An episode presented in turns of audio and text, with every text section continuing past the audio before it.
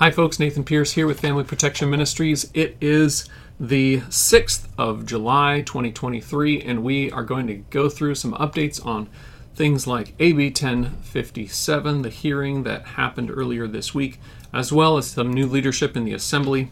Uh, new thing that doesn't happen very often, which is a uh, new person in the seat of the governor temporarily while the governor is out of state. What happens when the governor and the lieutenant governor are both out of state at the same time? What happens then? And then we're going to talk a little bit about the uh, annex building of the Capitol. They've been doing renovations there. A little more happened this week related to that. Also, um, a little update on the affidavit filing window. And let's just get into it now.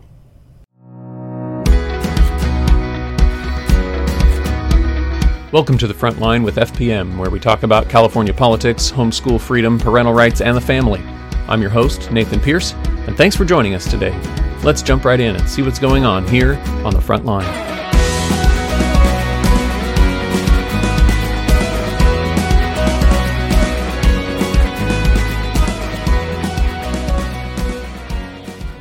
So, we're going to start with the AB 50, 1057 hearing. AB 1057 is that home visits bill where uh, social worker is assigned to every child in California at birth, and families um, would would be having social workers come into their homes to give them advice on parenting and to show them what it's like to be a parent and how to properly raise children.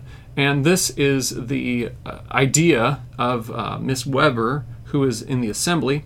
This bill has made it th- its way through the legislative process all the way to the Senate Appropriations Committee hearing, which happened earlier this week. And that committee is the last committee that that bill is set to be heard by before it gets voted on on the floor of the California State Senate and then heads to the governor's desk. AB 1057 was heard on Monday, and in that hearing, it was sent to the suspense file. Now, what that means is that AB 1057 would be held in basically a holding pattern, a box, if you will, with a bunch of other bills that also cost the state a significant amount of money. Um, obviously, assigning a bunch of social workers to a new job of visiting the homes of every newborn uh, born in the state of California is going to take a lot of work. And so this bill is among a group of bills that cost a whole bunch of money and they have to evaluate them together to see not whether this is good policy or not. They've already decided that it's good policy for California. So now they're deciding whether or not they have the money to spend on it. So that's what the suspense file is used for, where they can look at all those bills together and decide which ones they have money for. So AB 1057 is in that folder right now in the suspense file, waiting to be um, decided on. And so you can definitely be calling your senator about that bill because it's in the Senate right now. It's an assembly bill, but it's in the Senate. So you can be calling your state senator to tell them what you think of this bill and to make sure that they know that you don't think it's a good idea and that you want them to vote no on this bill. So, find out who your senator is if you don't know already and give them a call right away and let them know that you want them to vote no on AB 1057. So, that bill um, hopefully um, will stop in this file where they determine how much money it's going to cost and realize that we can't afford that in California. But I would love to see it stopped also because it's bad policy and enough Californians rise up and tell their legislators vote no on AB 1057. All right, moving on to some new leadership in the California State Assembly. Uh, Anthony Rendon has been uh, the leader of the Assembly for a while. Um, he was uh, appointed to be or elected by the Assembly members to be the leader of the California State Assembly in 2016 in March. Uh, and he has been um, in that position for seven years and four months, according to uh, the California Globe. Now that baton is being handed over to Robert Rivas, and uh, that is happening or just happened at the end of last month. So, new leadership in the California State assembly, and um, we can expect uh, not really a significant change from the position of, well, does this mean good or bad for the state? Um, a lot, we'll probably see a lot of the same kinds of things happening there. So that's the assembly. And then uh, something else happened this week uh, that relates to the assembly and the Senate, uh, but that is that the governor of California and the lieutenant governor of California, the number one and the number two government officials in the state of California, were both out of town, indeed out of state, at the same time. So, what does that mean for our government? How do they function?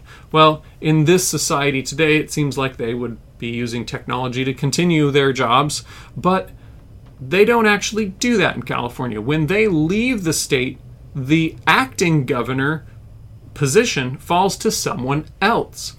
Um, and so when the governor goes out of state, then the job of governor falls to the lieutenant governor. But when both of them are out of state, it falls to the next person in line, which is a, a Senate pro tem Tony Atkins, who's the leader of the California State Senate. And that particular thing happened this week on Thursday. The uh, the job of acting governor actually fell to uh, Senator Tony Atkins, and she actually signed three pieces of legislation as governor this week. And that means that those three pieces of legislation were signed into law by the Senate pro tem leader, but that happened while she was acting as governor because the governor and lieutenant governor were out of state. You can check out this more in detail if you're interested in an article um, by Chris Micheli uh, at uh, the California Globe, second ever California bills signed by a Senate leader. And this article talks a little bit about the details of this, but also um, it, it's interesting to note that this is the second time that this has ever happened that um, the the Senate president pro tem has actually signed a piece of legislation as acting governor because the governor and lieutenant governor were both out of state at the same time. So uh, that's a sort of significant piece of history for you that happened this week in Sacramento. Very interesting. Okay, so next, next I want to mention a couple of things about the affidavit filing window. Some of you got an email, perhaps, about the filing window changing. Um, the, law, the law of the state of California has not changed with regard to the affidavit filing window. The law in the uh, the the statute in the Ed Code still says the same thing. It doesn't change in terms of that window. Uh, private schools being required to file the private school affidavit between October 1st and 15th. However, the department has allowed for schools starting up to file that private school affidavit throughout the year so that they have some sort of a, a documentation that uh, that other schools will understand and, and recognize that they are functioning as a school. They have sworn under penalty of perjury that they are following all the requirements for a private school, and that form, that private school affidavit, um, has historically, throughout the last number of years, been able to be filed throughout the year um, most months of the year for for a, a, number of years, and so this this change that we're looking at right now isn't really that significant. Um, new schools can file if they if they so desire throughout the year to um, show that they are um, agreeing to uh, and are indeed following the requirements for, of a private school that exist in the code in California. Um, but the, the code that requires when the uh, filing is supposed to take place for private schools, for existing private schools, that that window of time, the October 1st to 15th filing period, is still in the code. All right, so uh, next, uh, I wanted to briefly mention as well that here in Sacramento, there has been a good deal of remodeling and building and tearing down over the last couple of years. Uh, through COVID, there was scheduled a uh, remodel of a renovation of the Capitol grounds, and a big part of that was to tear down the Capitol building annex, which is the Capitol office building that's sort of attached to the side of the Capitol building. And that has been a building that's been there for, I think, around 70 years, 60 to 70 years. Um, I've certainly spent a good portion of my career in that building, uh, but they have seen fit to do away with the building, tear the whole thing down, and uh, build a new annex in its place for legislative activities to happen. So, over the last few years, they've built a new office building, which our last Capitol Day, Capitol Day was actually held in the new office building, or the swing space as they call it, where the legislators all have their new offices. And there's actually a couple of committee hearing rooms in that new building as well. It's about a block away from the Capitol. And then uh, they've been sort of uh, deconstructing a lot of the inside of the annex building itself. And just earlier this week, uh, on Monday, in fact, they were tearing down the annex with, they had a bunch of cranes out there, and they were actually uh, deconstructing it from the outside and just tearing it down because they're going to be eliminating all of what was there of the annex and then rebuilding from scratch a new and even larger annex building. So uh, that was quite a crazy thing this week, and you can see a picture of it there. That was also provided by the. Um, uh, I, I, found this. Uh, a friend of mine posted this on Twitter, so uh, you can take a look at at that there. And um, definitely a lot of activity, uh, but it's kind of seems like the end of an era because that that building uh, has had the offices of all the legislators for 60 some years, as well as uh, the governor's offices in the has been in that building as well. So uh, that that's a big piece of history being uh, taken away, uh, and they're building a new, bigger, uh, better uh, building to do their government business in. Um, obviously, bigger probably because government is bigger now than it was 50, 60 years ago.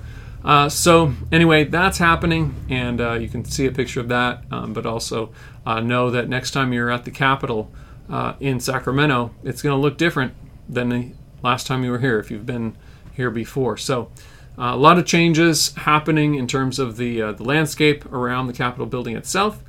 But business is still booming at the Capitol, and lots as lots of, of things have been happening. Legislation is still moving and uh, they're not letting the renovation of the annex building slow them down at all. So uh, that's it for today. I wanted to uh, wind up with a, a, quote and a scripture verse. Um, first of all, um, the uh, quote is from Roy Hansen, FPM's founder, and this was uh, published originally some years back. But I wanted to share with you today because it relates directly to many of the bills that we deal with, but particularly AB 1057, which increases the size of government and its intrusion into our lives. So, uh, this bill, this uh, quote is from Roy Hansen, and uh, what he said was, "When the government offers to be a partner, you can be assured that government will be the senior and controlling partner." So, that's uh, your quote of the day you can enjoy that. And also uh, know that it's uh, going to be printed on the back of our new uh, publication, which is a short book, uh, our issues guide, which includes a compilation of articles that we have put together, uh, giving you some understanding of issues relating to the relationships between family education and the government. Uh, so you can check that out. But also, the um, the scripture that I wanted to leave you with today is from Psalm 108, verse 4. And it says, For your loving kindness is great above the heavens, and your truth reaches to the skies. And I think it's important that we remember that no matter what the legislature is doing, we can know that God's love is great and His truth reaches to the skies. It, it's everywhere. There's no limits, no bounds, uh, no area of life, and no area of existence where God's love and God's truth rule supremely. So that's it for today. God bless you all. See you again next time. Thanks for joining us for this episode of The Front Line with FPM. For more information about the topics we discuss here, check out Family Protection Ministries at fpmca.org and subscribe to our channel.